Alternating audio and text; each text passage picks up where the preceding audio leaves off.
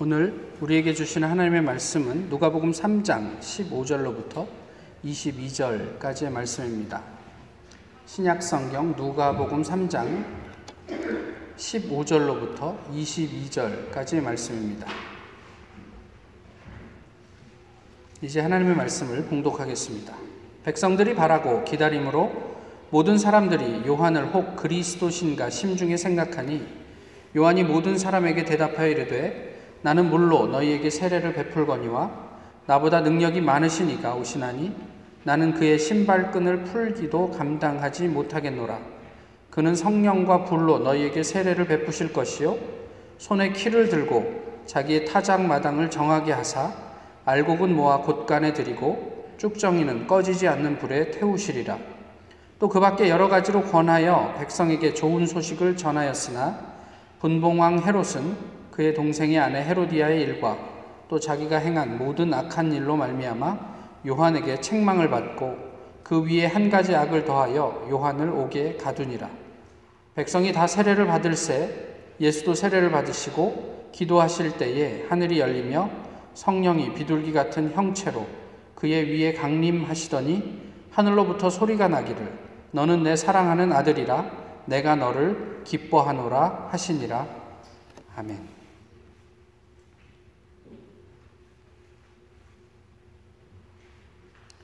저는 인간입니다. 목사이기 이전에 인간이죠. 그런데 종종 모든 상황에서 목사가 되고 싶은 유혹이 있습니다. 저는 인간인데 또 자주 신이 되어 주었으면 하는 기대를 만나게 돼요. 그럴 때 사자성어로 대략 난감이라고 합니다. 그런데 그러한 난감함을 느끼면서도 동시에 제 안에 신이 되고 싶은 마음이 존재합니다. 아니, 신처럼 대접받고 싶은 마음이 가득한 것을 보게 되죠. 인간인데, 인간인데, 이런 생각을 합니다. 인간이 인간이 되는 것이 참 어렵구나. 저희는 끊임없이 사람이 아닌 무엇이 되려고 합니다. 박사가 되려고 하고, 교수가 되려고 하고, 부자가 되려고 하고, 몸짱이나 얼짱이 되려고 합니다. 사실 그것은 사람을 규정하는 것이 아니죠. 그러나 저희가 되려고 하는 그것은 사람이 아닌 또 다른 무엇입니다. 부자이지만 사람 같지 않은 사람도 심심치 않게 보고요. 교육자이지만 어떻게 저렇게 인면수심의 사람이 있을 수 있을까 싶은 사람들도 저희가 만나게 됩니다. 유능하고 훌륭한 학자이지만 인간미는 찾기 어려운 사람들도 종종 듣곤 하지요. 사람이 되는 게 참 어렵다 싶습니다. 사람들이 기대하는 세례 요한. 오늘 본문에서는 사람들이 기대하는 세례 요한은 세례 요한 자신이 아니죠. 사람들은 그를 메시아, 그리스도라고 기대를 하고 있었습니다. 그것을 알고 있, 알아챈 세례 요한은 사람들에게 진짜 메시아를 소개하죠. 사실 오늘 본문에 나와 있는 이야기지만 가히 최고의 추천이라 할 만한 아, 이야기들을 하면서 예수 그리스도를 추천합니다.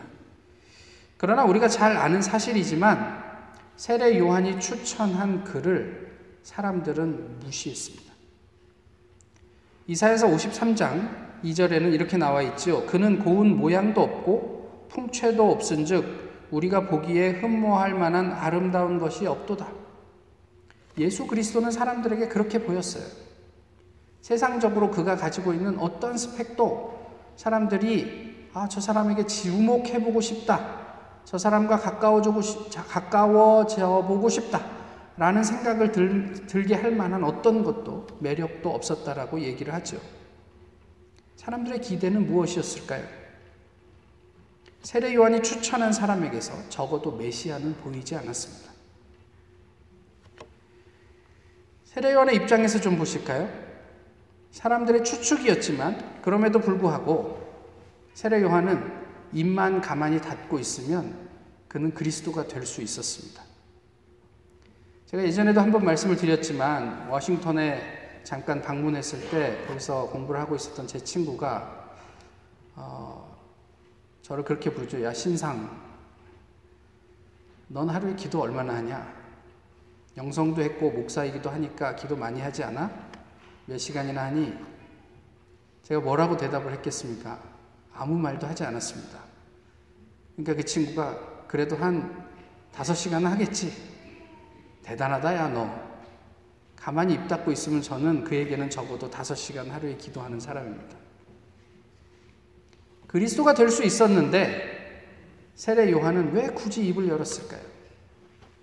예수님 입장에서 좀 보실까요? 예수님은 그리스도입니다. 굳이 세례를 받지 않으셔도 되는 분이었습니다. 그런데 왜 예수님은 다른 사람들과 더불어 같이 세례를 받으셨을까요? 신이 될 수 있었지만 자신이 인간임을 밝히고 진짜 그리스도를 소개한 세례 요한. 신이지만 철저하게 인간이 되신 예수 그리스도. 이들은 모두 사람이었습니다. 이 둘이 오늘 본문에서 묘하게 대비되죠. 그리스도처럼 느껴지는 사람과 철저하게 사람이 된 그리스도. 오늘 본문을 통해서 저희가 접하게 되는 그리스도가 있습니다. 무엇이냐면 그리스도는 압도적이에요. 그리스도로 기대해도 좋을 만한 세례 요한. 그가 어떤 사람이었습니까? 사람들에게 어떤 어, 영적인 그 영향력을 행사하고 오늘 본문 읽지 않았지만 그 이전에 많은 사람들이 그를 찾아와서 우리는 그럼 어떻게 살아야 됩니까? 라고 묻곤 했던 사람이었고 그뿐만입니까? 당시 정치 권력자를 향해서도 추상 같은 책망을 서슴치 않았던 사람이었습니다. 그리스도를 닮은 사람, 그리스도라 해도 부족함이 없는 사람.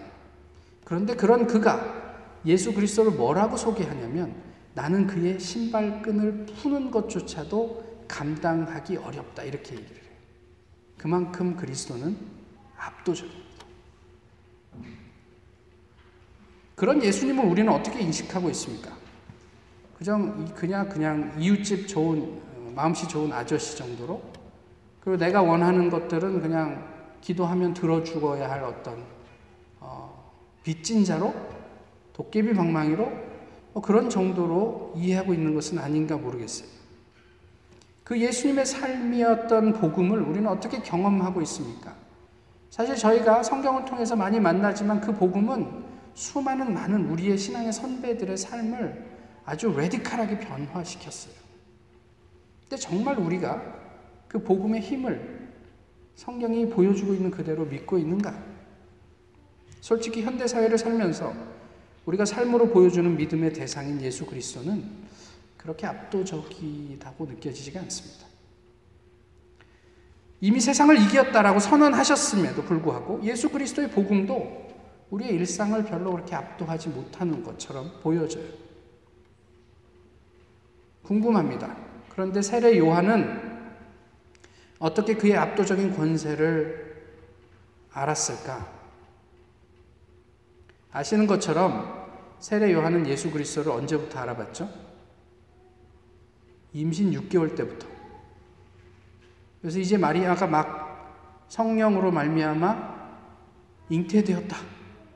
라고 하는 소식을 들고 세례 요한의 어머니를 찾아갔을 때 그때 복중에서 뛰었다고 그래요.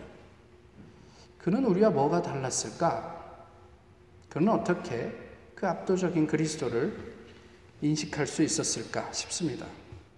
본문이 이야기하는 또 다른 그리스도의 모습은 그 연장선이긴 하지만 심판의 주체입니다.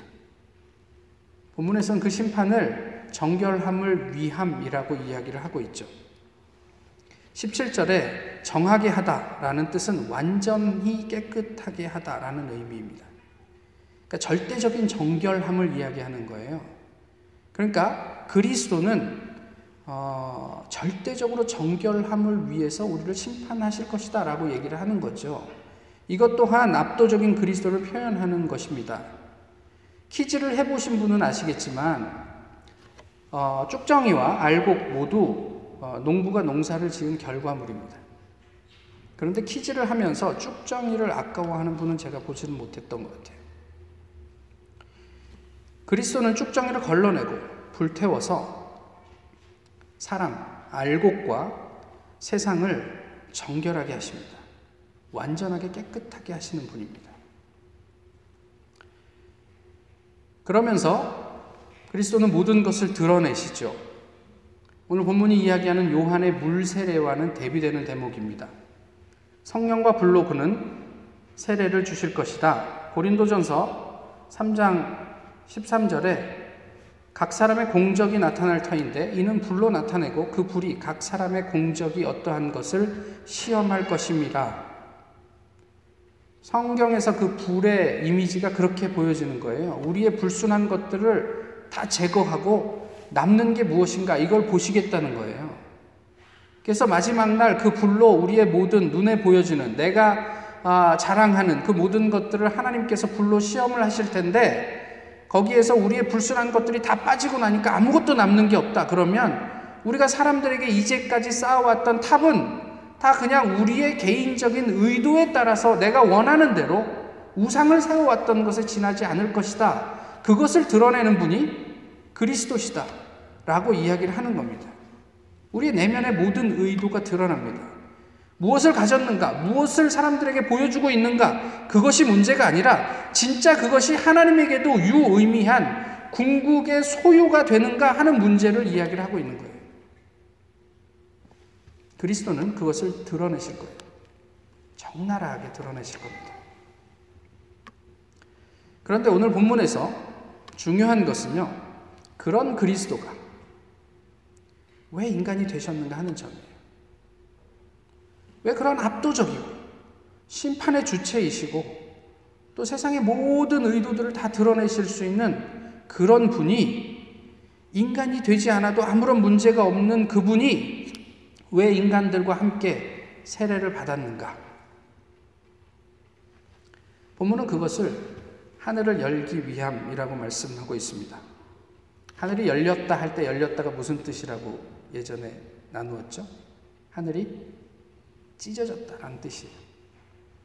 그러니까 뭐 다들 이제 재킷을 입고 계시지만 뭐 단추를 열고 재킷을 열었다. 그러면 다시 단추를 잠그면 됩니다. 이게 이 그 가역적이에요. 그런데 찢어졌다는 것은 다시 원 상태로 복구할 수 없음을 이야기하는 거예요. 다시 닫힐 수 없는 하늘을 우리에게 허락하신 그리스도. 이것이 무엇을 의미하는지 당시에는 몰랐죠. 하나님과 인간 사이에 끊어진 관계가 예수 그리스도를 통해서 불가역적으로 연결되었음을 묘사하고 있어요.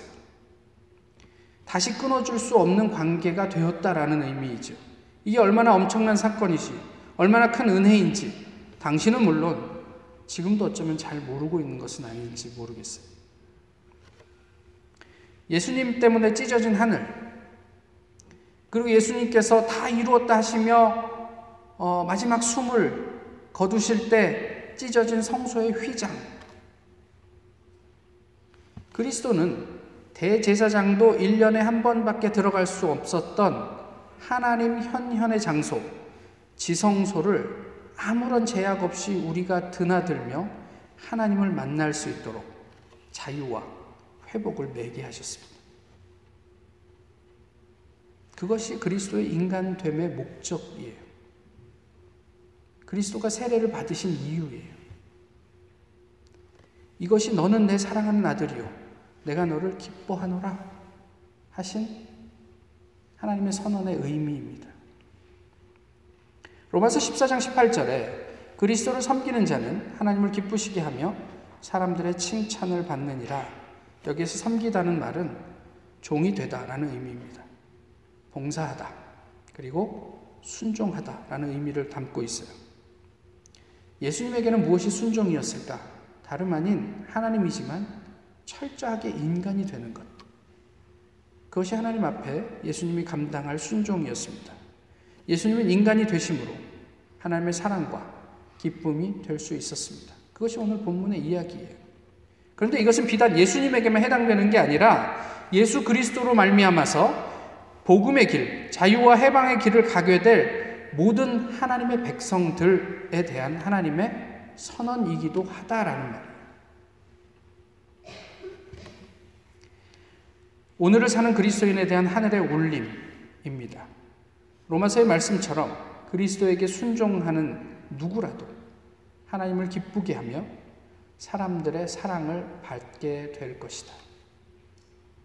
예수님께서 세례를 받으실 때 하늘에서 울렸던 그 소리, 너는 내 사랑하는 딸이라. 너는 내 사랑하는 아들이라. 내가 너를 기뻐하노라. 신앙에는 양면이 있죠. 하나는 좀 피동적인 부분입니다. 그것은 무엇이냐면 하나님께서 나를 위해 하늘을 찢으셨다. 이것입니다. 다른 하나는 능동인데요. 동일한 사건이지만 예수님 입장에서는 예수님께서 인간 되심으로 하늘을 여셨습니다.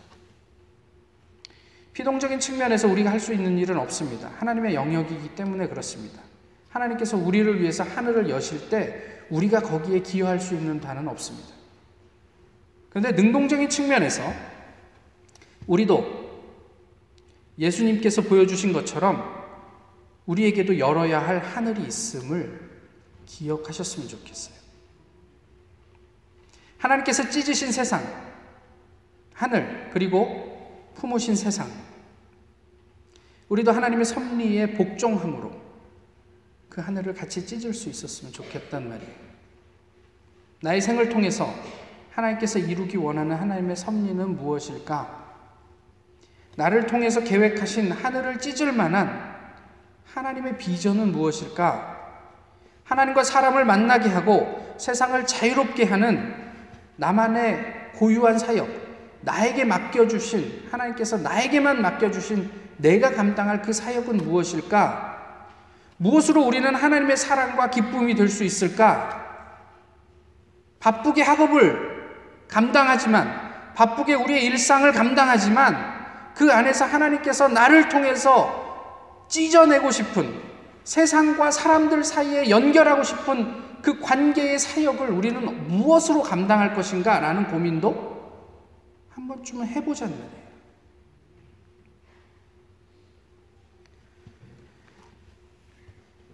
이유남이라는 분이 있습니다. 서울의 명신초등학교 교장 선생님인데요. 아들과 딸을 두었습니다. 아들은 전교 1등, 딸은 전교 몇 등. 아들보단 좀 못하지만 뭐 아주 탁월한 아들과 딸을 두신 분이에요. 어릴 때부터 아주 극성스럽게 자녀들을 양육했습니다. 한국에 있는 박물관이란 박물관 다 돌면서 투어를 하고 아이들에게 보여주고 또 뭐 학원 뭐다 돌리면서 이 아이들이 공부할 수 있도록. 근데 전교 1등을 하던 아이가 갑자기 폭탄 선언을 합니다. 엄마 나 이제 학교 자퇴할래. 이게 말도 안 되는 일이죠. 이제 그 일이 빌미가 돼서 이분이 자신을 돌아보고 쓴 책이 엄마 반성문이라는 책인데요.